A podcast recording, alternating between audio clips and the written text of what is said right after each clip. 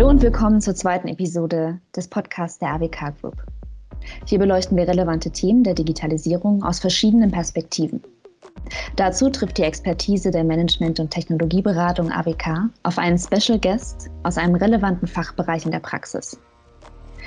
Mein Name ist Luisa Bergander und ich freue mich heute mit Ihnen, Digitalisierungsstrategien in der öffentlichen Verwaltung auszuloten und dabei der Frage nach einem neuen digitalen Mindset des Smart Government nachzugehen. Dazu darf ich an meiner Seite zwei Experten begrüßen. Zum einen Marcel Flügel, er ist Manager und IT-Berater in der AWK Group. Zum anderen Markus Meyer, Head of Business Consulting im Amt für Informatik des Fürstentums Liechtenstein. Marcel, beginnen wir mit dir. Stell dich gerne selbst noch einmal vor. Ja, hallo Luise, hallo Markus, schön, dass ihr hier seid. Zu meiner Person, ja, ich bin äh, IT-Berater. Äh, ich arbeite im Bereich Public Safety und jetzt in der Rolle als Manager bei der AWK Group. Ursprünglich habe ich einen Abschluss als Ingenieur gemacht im Bereich Elektrotechnik und IT. Während meines Studiums war ich am Flughafen Zürich tätig, zivil, aber bei der Polizei und äh, deswegen bin ich dann ins Consulting im Bereich Public Safety eingestiegen. Das ist jetzt acht Jahre her schon fast und bin eigentlich dort diese IT-Projekte am machen. Dankeschön. Markus, schön, dass du auch dabei bist und uns eine Perspektive aus einem anderen Land mitbringst, nämlich Liechtenstein. Kannst du mal kurz einführen, ähm, was ist dort deine Rolle in der lokalen Digitalisierungsstrategie? Hallo äh, Luise, hallo Marcel, äh, auch von meiner Seite. Ich freue mich, dass ich dabei sein darf. Und äh, wie gesagt, ich bin Head of Business Consulting im Amt für Informatik. Das Amt für Informatik ist eines äh, der Amtsstellen der Liechtensteinischen Landesverwaltung. Ich bin seit 2015 Abteilungsleiter, leite eben diesen Bereich. Wir sind für den Bereich Projektmanagement, Requirements Engineering und Planung der Amtsstellen zuständig im Bereich IT. Und in dieser Aufgabe sind wir eben für, auch für die Budgetplanung zuständig. Und in diesem Kontext haben wir uns im vergangenen Jahr äh, 2020 im Frühjahr die Frage gestellt, wie geht es weiter im Bereich der Finanzmittelplanung und Digitalisierung. Und in diesem Kontext sind wir dann auf äh, das Vorgehen gestoßen, beziehungsweise haben uns Gedanken gemacht, wie wir damit umgehen und haben eine Digitalisierungsroadmap für jede Amtsstelle für sich erarbeiten lassen und äh, unter dem Namen DIROL, das heißt Digitalisierungsroadmap Landesverwaltung Liechtenstein, mit externer Unterstützung, das muss ich dazu sagen, denn wir selber waren kapazitativ und von den Ideen her zu wenig imstande. Aber ähm, ja, das hat soweit funktioniert. Und in diesem Kontext sind wir dann auch die AWK gestoßen beziehungsweise in Kontakt getreten und haben äh, mit Marcel zusammen den Bereich Gerichte, Staatsanwaltschaft und äh, Landespolizei ebenfalls bearbeitet. Damit sind wir schon äh, direkt im Thema. Denn heute möchten wir uns mit ähm, Smart Government beschäftigen. Digitalisierungsstrategien im öffentlichen Dienst, ähm, insbesondere in der Verwaltung, werden ja immer wichtiger. Bürgerinnen und Bürger sind es zunehmend gewohnt, dass analoge Prozesse in Wirtschaft und Gesellschaft durch digitale Möglichkeiten ersetzt oder ergänzt werden.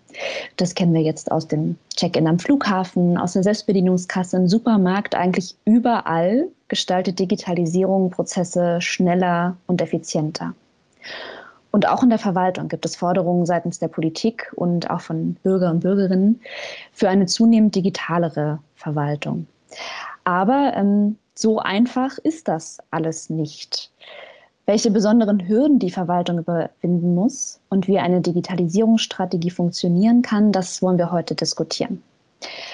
Aber ähm, vielleicht fangen wir erst einmal mit den Grundlagen an. Marcel, führ uns doch mal ein, ähm, warum genau braucht es die Digitalisierung in der Verwaltung? Äh, ich denke, es gibt wirklich viele Faktoren. Wenn ich es zusammenfassen müsste, jetzt, ich würde sagen, so drei Kernpunkte ist sicherlich dieser technische Fortschritt, den wir erleben. Die Digitalisierung an sich, kann man nicht aufhalten. Also da gibt es Weiterentwicklungen in allen Ebenen und Ecken. Und das übt natürlich dann diesen Druck auch auf die Verwaltung, dass man das, was man halt sieht, diese Entwicklung, auch diese neuen Technologien da auch angewendet sehen will. Das bedeutet, der zweite Punkt ist eigentlich dieser Kunde, die Bürgerinnen und Bürger, die das einfordern. Die wollen einen digitalen Austausch, die wollen digitale Prozesse, die wollen es einfach, die wollen es schnell, die wollen es immer. Und das äh, führt dann eigentlich zu diesem Druck auf die Verwaltung. Und was man natürlich sieht mit dieser Weiterentwicklung, mit diesem technischen Fortschritt, ist, dass die Anforderungen einfach auch steigen. Also man hat da eine sehr große Vernetzung, man hat Geschwindigkeitsanforderungen, die Datenmengen werden größer und äh, die Daten werden auch komplexer. Und ohne digitalisierte Prozesse kann man eigentlich äh, dem gar nicht mehr Herr werden. Also man schafft es gar nicht mehr mit den klassischen Prozessen überhaupt diesen Anforderungen nachzukommen. Das hätte ich jetzt gesagt, sind aus meiner Sicht mal so drei äh, Punkte, wieso es diese Digitalisierung an sich auch braucht.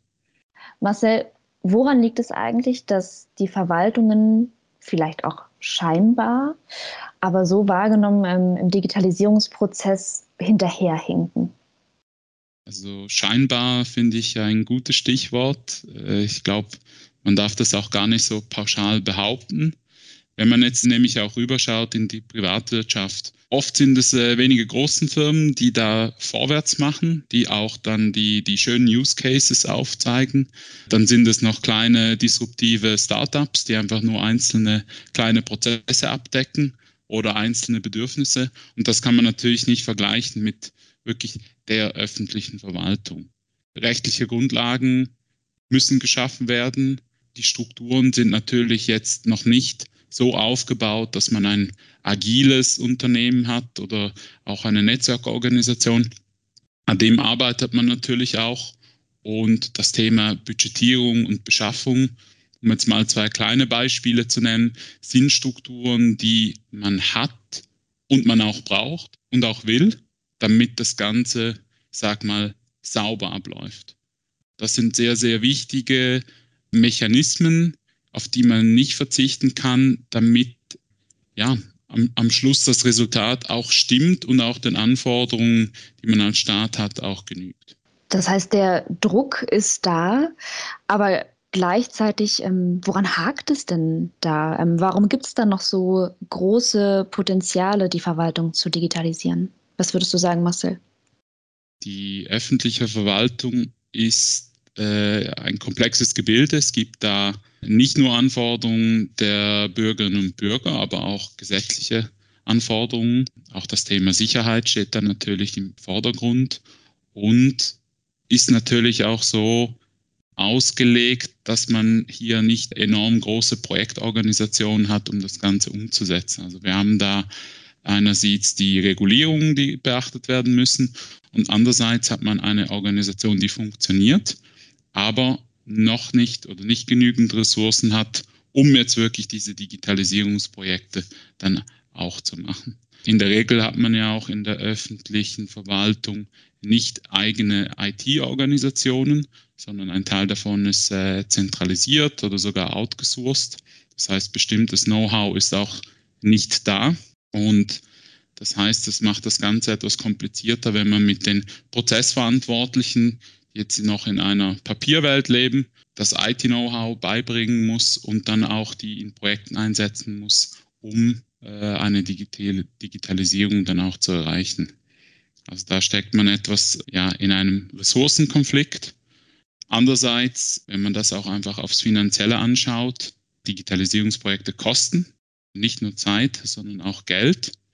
Und das ist halt die Frage, was man da überhaupt finanziell stemmen kann.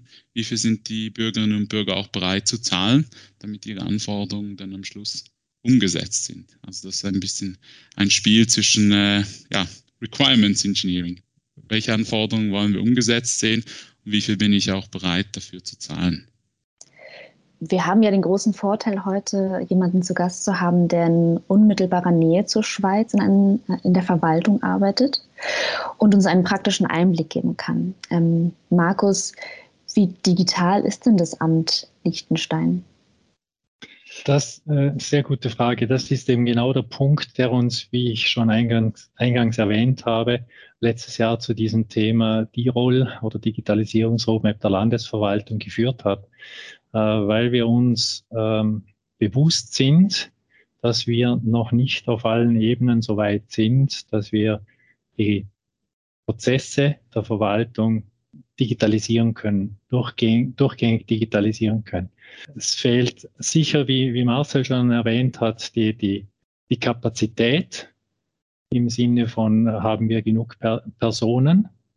Und der zweite Punkt ist aber, haben wir auch die richtigen Skills?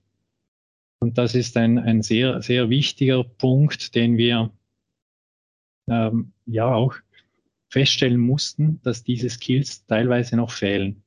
Beziehungsweise, wenn sie vorhanden sind, dann sind sie auf wenigen Personen konzentriert und die müssen dann die ganze Last der Digitalisierung tragen, was, äh, ja, was einfach aus Kapazitätsgründen dann wieder nicht mehr funktioniert. Nicht außer Acht zu lassen ist natürlich auch der finanzielle Aspekt, das ist ganz klar. Also Geld ist nicht im Überfluss hier, sondern man muss es gezielt und richtig einsetzen. Aber es ist nur ein Teil der, der ganzen Herausforderung.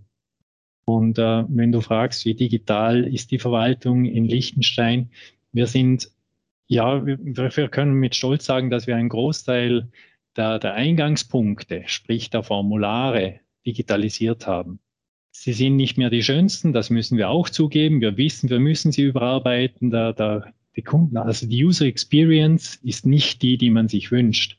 Aber das ist ein anderes Thema, da sind wir auch dran. Aber äh, ich sage jetzt mal, diesen Eingangspunkt haben wir schon recht gut ab, abgebildet. Mhm. Was dann aber fehlt, das, ist, das sind die internen Prozesse. Also die Durchgängigkeit der, der Prozesse vom Eingangspunkt bis dorthin, wo es wieder beim Kunden ankommt, beim Bürger, bei der Bürgerin ankommt oder beim Unternehmen. Da haben wir einen massiver Nachholbedarf. So gesehen sind wir am Frontend gut aufgestellt. Intern haben wir massiven Nachholbedarf. Also auch in Liechtenstein noch Potenziale, aber ähm, trotzdem schon mal wichtige Schritte nach vorne. Ähm, würdest du sagen, da gibt es auch Unterschiede zur Schweiz? Vielleicht hast du ein, zwei Beispiele für uns? Ja, wir haben sicher Unterschiede zur Schweiz. Das ist natürlich äh, der Größe unseres Landes auch geschuldet. Also einerseits äh, der, der größten Vorteil, den wir haben, wir, wir sind ein kleines, überschaubares Land mit rund 38.000 Einwohnern. Äh, nichtsdestotrotz müssen wir sämtliche Leistungen erbringen, die jeder Staat erbringen muss, mit Ausnahme Finanz und, und, und Militär. Da sind wir zum Glück sehr gut unterstützt durch die Schweiz. Aber wir sind ein kleines Land, wir, wir haben hier die Vorteile und wir nützen sie zu einem guten Teil auch beispielsweise unsere elektronische Identität. Da haben wir natürlich den massiven Vorteil, dass wir ein System erarbeitet haben, das von der Regierung beziehungsweise auch vom Landtag getragen wird. Und das haben wir jetzt sehr, sehr gut ausgebreitet. Da gibt es in der Schweiz ja äh, einfach unterschiedliche Betrachtungsweisen, was der richtige Weg ist. Der Volksentscheid hat zu hier ja, ich sage jetzt mal nochmals zu einer Verzögerung leider geführt für die Schweine. Also für mich ist es ein Leider. Es, ist ein großer Vorteil, wenn man eine, eine elektronische Identität hat. Da sind wir weiter. Dann kommen noch Maßnahmen dazu, wie beziehungsweise Situationen wie, wie Covid, die uns jetzt nochmals geholfen hat. Also Covid hat auch Positives, dass wir die EED verbreiten konnten, weil wir unsere unsere Zertifikate für, für Impfungen, Testungen und Genesungen in die EED einbauen konnten, da sind wir sicher einen großen Schritt voraus. Äh, das zweite Beispiel ist äh, ja das, was ich bereits erwähnt habe, das Thema der Formulare, dass wir, dass wir mehr oder weniger alle Geschäftsprozesse digital anstoßen können. Hinten hinaus, ja, da haben wir noch Nachholbedarf. Markus, jetzt haben wir den Hinweis von dir schon zu D-Roll gehört. Ähm, kannst du uns da kurz einführen? Worum geht es da genau? Was sind die Prinzipien, die dahinter stecken? Mache ich sehr gerne. D-Roll ist ein Vorhaben, wie ich schon gesagt habe, dass wir im Frühjahr 2020 gestartet haben. Und der Ansatzpunkt bzw. der Startpunkt war ganz ein einfacher. Wir waren in der Budgetierungsphase für das Jahr 2020. 2021 und haben uns die Frage gestellt, wo, in welche Vorhaben, wo investieren wir unser Geld und unsere Ressourcen. Wie ich schon gesagt habe, Ressourcen ist ein, ein sehr knappes Gut. Also die richtigen Personen mit den richtigen Skills und das Geld. Und da haben wir uns gefragt, eben, wo setzen wir die wirklich ein? Und es kam bei uns noch dazu, dass zwei Gesetze novelliert wurden, das E-Government-Gesetz und das äh, Regierungs- und Verwaltungsorganisationsgesetz. Und in beiden Gesetzen wurden harte Termine gesetzt. Im einen, im E-Government-Gesetz, wurde der Termin gesetzt, dass ab 2023 sämtlicher Geschäftsverkehr mit unternehmerisch tätigen Personen digital erfolgen muss. Ausnahmen dürfen per Verordnung genehmigt werden. Und das setzt einen extrem hohen Druck auf die gesamte Verwaltung aus. Und damit wir hier einen Blick bekommen, in welche Themen zu investieren ist, haben wir dieses, äh, dieses Vorhaben die Rolle gestartet. Was wir, ich sage jetzt mal, als Nebenschauplatz hier noch mitbearbeitet haben, ist die Awareness äh, der Mitarbeitenden in der Verwaltung für das Thema Digitalisierung zu schaffen. Denn das Bild von Digitalisierung war also nicht, nicht bös gemeint, aber verantwortliche Personen haben eine Anforderung, platzieren die beim, bei der Informatik und die werden das für mich digitalisieren. Und von diesem Bild mussten wir wegkommen. Wir mussten es schaffen, dass die verantwortlichen Personen verstehen, dass Digitalisierung nicht IT ist. IT ist ein Hilfsmittel für die Digitalisierung. Aber die mhm. Digitalisierung beginnt im Kopf. Ich muss Prozesse neu denken, ich muss sie anders denken, end-to-end -end denken, also vom Kunden bis zum Kunden. Ich muss sie anstellenübergreifend denken und ich muss sie so denken, dass ich technische Hilfsmittel nutzen kann. Und aus diesem Grund haben wir das D-Roll äh, ja, entworfen und so einen, einen großen Schritt in die in Richtung Planung in Richtung Awareness bei den verantwortlichen Personen und in Richtung äh, Gestaltung über mehrere Jahre geschaffen. Dankeschön für die Ausführungen. Ich glaube, das hilft ganz stark, um zu verstehen, ähm, welche Rahmenbedingungen eigentlich jetzt die Digitalisierung vorantreiben können und was es dann auch alles auslösen kann. Da würde ich jetzt gemeinsam mit euch gerne einen Blick auf die Rahmenbedingungen der Schweiz ähm, werfen wollen. Denn dort wurde ja auch im Oktober 2017 auf Bundesebene die Tallinn Declaration unterzeichnet, übrigens auch ja von Liechtenstein unterzeichnet. Aber auch in der Schweiz ähm, werden hier die Leitlinien von der Europäischen Union für die Entwicklung von E-Government definiert. Und daraus folgte die Strategie Digitale Schweiz, die auch hier dann Leitlinien und einen Aktionsplan für den Staat vorgibt. Marcel, kannst du uns hier nochmal mitnehmen? Ähm, welche Prinzipien stecken in der digitalen Schweiz? Also vielleicht kurz angefangen bei der Tallinn Declaration. Ich glaube, das kann man so als gemeinsamen Nenner nehmen, äh, wie die Digitalisierungsstrategien jetzt auch aufgebaut werden. Es sind da wenige Prinzipien, die enthalten sind. Das ist das äh, Digital by Default, Once Only, Vertrauenswürdigkeit und Sicherheit, Offenheit und Transparenz und Interoperability by Default. Das, ist, das sind die Prinzipien aus der Tallinn Declaration.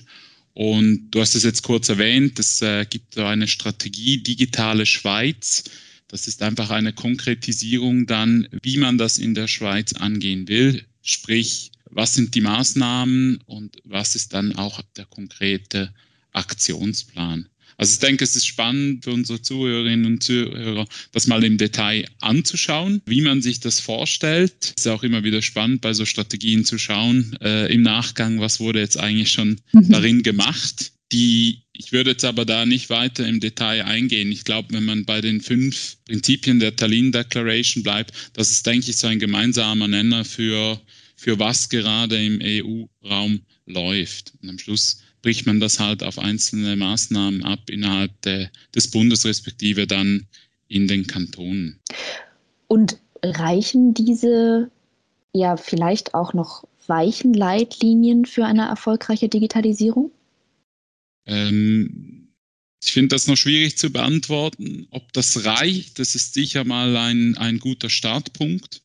Wir haben in Liechtenstein aus meiner Sicht einen beispielhaften Weg gesehen, wie von so einer Deklaration oder aus sogar etwas ganz Simplem, einem Budgetierungsprozess, man sich diese Herausforderung auch angenommen hat. In der Regel muss man sagen, dass dann erst mit den Gesetzesanpassungen, dass der Druck dann auch genügend hoch ist, auf die öffentliche Verwaltung auch etwas zu tun und entsprechend kann überhaupt Budget dafür eingestellt werden. Ansonsten ist es und bleibt es einfach nice to have und man hat einfach andere Priorisierungen. Also wenn die Gesetzesanpassung da ist mit einer realistischen Zeitachse, dann denke ich, ist es ein guter oder ein gutes Druckmittel, um die Sachen dann zu starten. Wenn wir jetzt nochmal kurz auf, auf Liechtenstein schauen, was ich dort als wirklich sehr guten Weg empfand, ist, dass das Amt für Informatik dann auch geschaut hat, welche Kerndienstleistungen werden benötigt, äh, damit dann auch die, die öffentliche Verwaltung oder alles, was dann dranhängt, auch mit diesen Grundbausteinen, mit diesen Grunddienstleistungen auch sich einfacher äh, die, die digitalisierten End-to-End-Prozesse auch anschauen kann. Das heißt, man hat da beispielhaft gestartet, hat das quasi als Dienstleistung auch angeboten und eben hat diesen Mindset geschaffen, dass man da dann auch end-to-end -end denkt. Das sicher reicht noch vielleicht nicht. Was ich auch gesehen habe bei Liechtenstein, und das wäre vielleicht noch etwas, das sich die Schweiz noch abschauen dürfte, ist einfach auch ein standardisiertes Vorgehen. Also nicht, dass man überall ein bisschen etwas macht und äh, nur zu abgehoben bestimmte Prinzipien anschaut, sondern doch schon konkret eine Vorstellung hat, wie man eben alles auf eine Landkarte bringt, auf eine Roadmap und so eigentlich auch gegenseitig Verbindlichkeit schafft. Wenn man das hat, ist das eigentlich die, die perfekte Voraussetzung, um dann auch wirklich die Projekte zu starten und umzusetzen. Markus, wir haben schon gehört, was die positiven Aspekte des Smart Governments sind, aber gibt es auch negative Konsequenzen jetzt aus den ersten Erfahrungen heraus? Negative so gibt es nicht, nein. Also es, es gibt Erkenntnisse, die wir gewonnen haben, ob sie jetzt negativ sind oder nicht, das sei dahingestellt. Ähm, die Erkenntnis ist, dass man die, die Bevölkerung äh, einfach gesamthaft abholen muss. Also man muss einfach oder wir müssen darauf achten, dass wir niemand verlieren, dass wir niemand auf der Strecke lassen.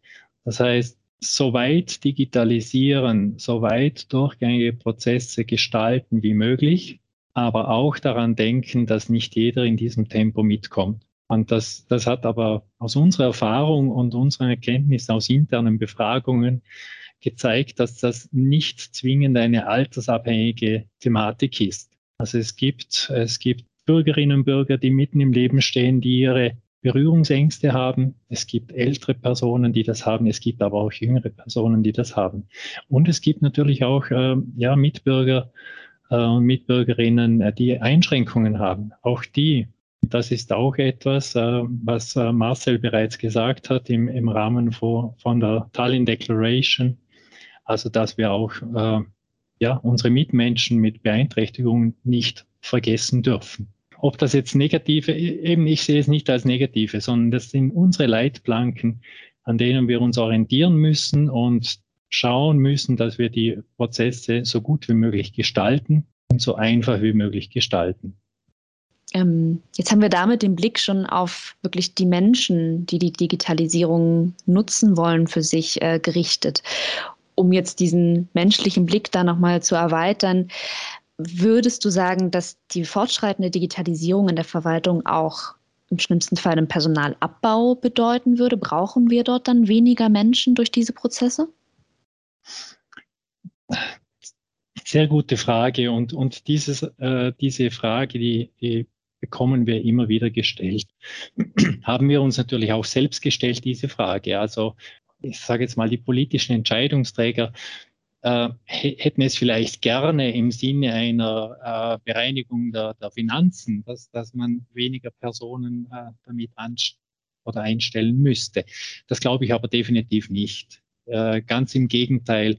In, in einer ersten Phase wird es sogar ein, ein Mehr an, an Personen brauchen, um diese neben dem Tagesgeschäft, diese Neugestaltung der Prozesse, dieses äh, Aufweichen der, der aufbauorganisatorischen Grenzen, dieses neue Mindset zu etablieren, da, da braucht es einen deutlich höheren Personaleinsatz.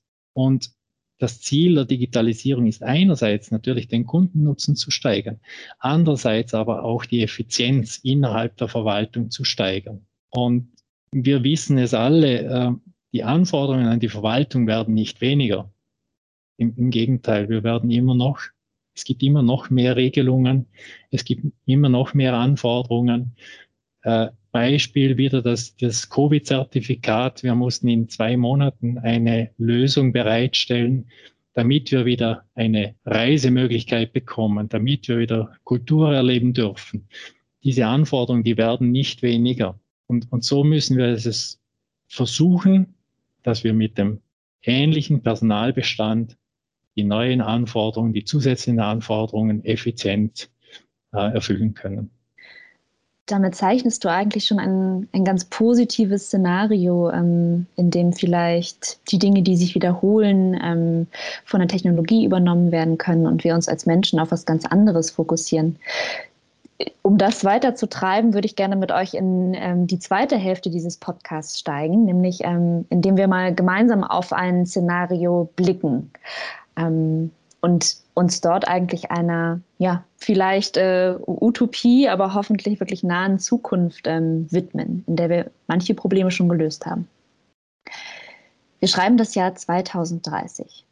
In der Schweiz und in Liechtenstein hat in den vergangenen neun Jahren ein rasanter Digitalisierungsprozess stattgefunden.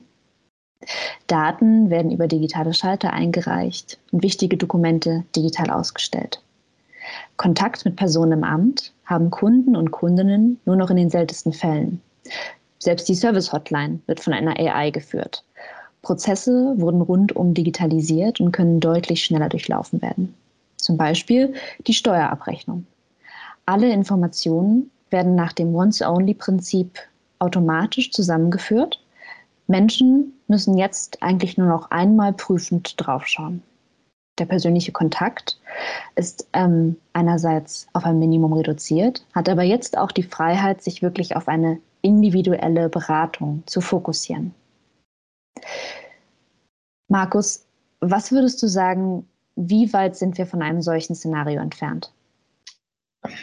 wir sind definitiv noch davon entfernt und es wird noch einige, einige Monate, Jahre dauern, bis wir dort sind. Äh, wichtig, wichtig finde ich, dass wir dieses Ziel, dieses äh, Wunschbild vor Augen haben und genau dorthin steuern. Wie Marcel bereits gesagt hat, wir versuchen auf der, also in Liechtenstein mit Basisdiensten ein, ein Großteil dieser, dieser Rahmenbedingungen zu schaffen, damit genau das passieren kann. Damit wir genau im Jahr 2030 unsere Interaktion mit der Verwaltung auf ein absolutes Minimum reduzieren können. Dann, wenn wir nicht, nicht mehr weiter wissen oder dann, wenn wir unsere personenbezogenen Daten freigeben müssen oder äh, wenn wir noch etwas kontrollieren möchten. Aber der Rest soll bitte die Verwaltung, die die Informationen hat und ich möchte, dass die verwendet werden, dann soll die Verwaltung das selber machen. Dann braucht es mich als Bürger oder Bürgerin oder als Unternehmen nicht mehr dazu. Und ja, wir sind auf einem guten Weg dorthin. Ich glaube, dass wir es früher schaffen, dass wir in 2030 schon in einer ersten oder zweiten Revision dieser Prozesse sind. Ja, das macht auf jeden Fall Lust, sich da auf den Weg zu begeben. Aber Marcel, vielleicht mal in einem kritischen Blick, ähm, siehst du Risiken, die in diesem Szenario liegen? Äh, ja, Risiken gibt es immer. Ähm, was man sehen könnte als, als äh, Bürgerin, Bürger, wäre vielleicht das Stichwort äh, des gläsernen Bürgers, des, der gläsernen Bürgerin. Also diese Angst, dass man äh, plötzlich alle Daten da beim Staat hat und äh, quasi eben transparent darauf geschaut werden kann. Besonders in der Schweiz hatten wir ja schon unseren äh, Personendatenskandal. Der muss sich nicht im digitalen nochmal wiederholen. Da gibt es aber Ansätze dafür, dass das eben nicht kommt. Also mit jedem Risiko kommen ja auch Maßnahmen, um dagegen zu wirken. Und äh, um da ein Stichwort zu platzieren, geht es halt darum, dass der Datenowner, also der, der die Daten, dem die gehören, dass das äh, die Bürgerin der Bürger auch bleibt. Also dass er auch verantwortlich ist für seine Daten. Also da gibt es Konzepte, um dem gegenzuwirken. Totschlagargument immer der Digitalisierung ist, äh, dass plötzlich ein Datendiebstahl oder ein Datenleak passiert. Wir haben es ja vorher in der Tallinn Declaration bei den Prinzipien gehört. Vertrauenswürdigkeit und Sicherheit ist eigentlich ein, eines der Kernprinzipien. Da gibt es eine eigene Disziplin dazu mit äh, Cyber Security.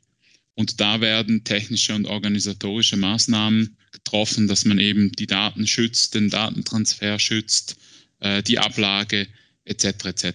Und da gibt es neben dieser Disziplin gibt es natürlich auch wieder gesetzliche Anforderungen, die eingehalten werden müssen. Es gibt internationale Standards, die das sicherstellen. Da wird einiges darum gemacht. Und die Cyber Security aus meiner Sicht äh, wächst gleich schnell, wenn nicht schneller als die, die Digitalisierung an sich vielleicht dann auch der Wettbewerb als treibende Kraft nach vorne. Aber gibt es für euch vielleicht auch noch interessante andere Digitalisierungsstrategien, die sich lohnen anzuschauen?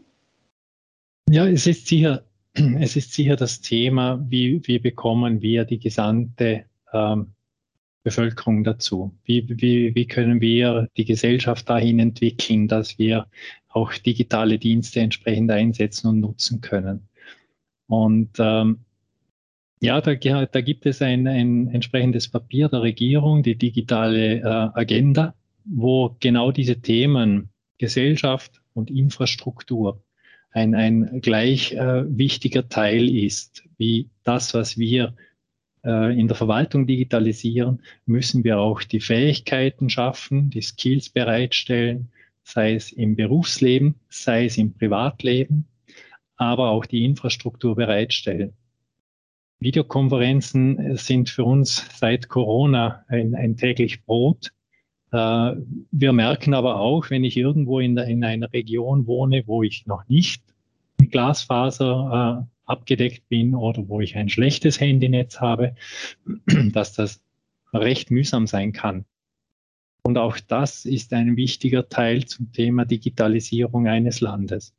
Also es sind einfach mehrere Streams, die zu beachten und bearbeiten sind. Und ja, äh, wenn, wenn du nach weiteren Strategien fragst, ja, das ist sicher ein, ein, ein Thema, äh, mindestens innerhalb von Liechtenstein. Ähm, Marcel, gibt es für dich vielleicht ähm, spannende internationale Digitalisierungsstrategien, die sich lohnen anzuschauen? Ich habe mir im Vorfeld ja das mal zusammengegoogelt, habe mir da mal eine Übersicht gemacht, äh, was die verschiedenen Staaten so machen. Ähm, man muss aber sehen, Digitalisierungsstrategien zu vergleichen ist sehr, sehr schwer. Es wird überall was gemacht. Äh, das ist äh, teilweise ähnlich, teilweise hat man die gleiche Richtung, aber wirklich die übereinander zu legen ist sehr, sehr schwer. Schlussendlich, wir haben es ja ein paar Mal betont, Digitalisierung hat auch mit Menschen zu tun, äh, vor allem mit Menschen zu tun. Und die kulturellen Unterschiede sind ja auch sehr groß. Also sei es jetzt in Japan, wo man kleine Stempel braucht, äh, um zu unterzeichnen, oder Orte, wo klassisch der Handschlag äh, benutzt wird für einen, eine Vertragsvereinbarung oder die Sauna als äh, Büro, wo alle Entscheide getroffen werden. Ich würde das so zusammenfassen, Corona ist ja bald langsam vorbei, die Reisen starten wieder. Zuhörerinnen und Zuhörer sollen doch das Thema Digitalisierung auch mit in den Urlaub nehmen, in die Urlaubsdestination und dort doch einfach mal vor Ort schauen, was wird da gemacht, was ist da digitaler als bei uns, äh, wie laufen die Prozesse dort auch digital ab und so vielleicht etwas konkreter diese Digitalisierungsstrategien spüren, als jetzt irgendwie ein paar Papiere zusammen zu vergleichen. Vielen Dank, Markus und Marcel. Ähm, vielleicht zum Abschluss. Was wäre so die eine Sache, die ihr unseren Hörern und Hörerinnen mitgeben möchtet in Bezug auf die Digitalisierung in der Verwaltung? Ja, also ein, ein Aspekt, der mir einfach sehr, sehr wichtig ist in diesem Kontext, ist, ist der Mensch. Und der Mensch äh, hat im, im Bereich Digitalisierung äh, zwei Seiten, die er abdecken, die abdecken muss, abdeckt. Einerseits derjenige, der Dienstleistungen beziehen möchte, andererseits derjenige Aspekt, der Dienstleistungen erbringt. Und dort ist ein, eine wichtige Erkenntnis, die wir auch aus unserer Arbeit unter Dirol gemacht haben, dass wir die Menschen nicht vergessen dürfen. Auch nicht, also auch nicht, besonders nicht die internen Mitarbeitenden. Dass hier ein, ein Heranführen an das Thema Digitalisierung passieren muss, dass wir das Mindset von Entscheidungsträgern und von ausführenden Mitarbeitenden anpassen müssen an die neuen Gegebenheiten. Marcel, hast du noch was zuzufügen? Äh, ja, also ich, ich, würde den Punkt sofort äh, unterschreiben, doppelt unterstreichen. äh, der Mensch ist, ist, sehr, sehr wichtig. Ähm, was will ich noch mitgeben? Vielleicht äh, eine, eine, ganz banale Sicht eines, eines Beraters. Die, die Digitalisierung, insbesondere auch im, im, in der öffentlichen Verwaltung, da mitzuwirken, da ein Teil davon zu sein, ist ist, äh, das erfüllt einen mit Stolz und ist auch Arbeit, die wirklich sehr, sehr viel Spaß macht. Eben genau, was, weil dieser Mensch, interne Bürgerinnen und Bürger und äh, ja, eigentlich die, die, die ganze Schweiz irgendwie oder jetzt auch Liechtenstein involviert sind. Also das ist eine Arbeit, die, die einen wirklich erfüllt auch. Und wenn jetzt gerade jemand zuhört, der noch nicht weiß, was er mit seiner Zeit oder mit seiner Zukunft machen will, würde ich sagen, unbedingt auf diesen Zug aufspringen, sei es direkt in der Verwaltung oder in einer Beraterrolle. Das ist wirklich ein cooler Job. Vielen Dank. Mit diesem positiven Spirit darf ich jetzt noch verweisen auf das E-Paper ähm, von AWK zum Smart Government, wo wir nochmal tiefer hineintauchen in die Fragestellungen ähm, und die vielen Dinge, die wir jetzt gestalten können innerhalb der Digitalisierung. Vielen, vielen Dank an Markus und Marcel. Danke meinerseits. Vielen Dank, ja.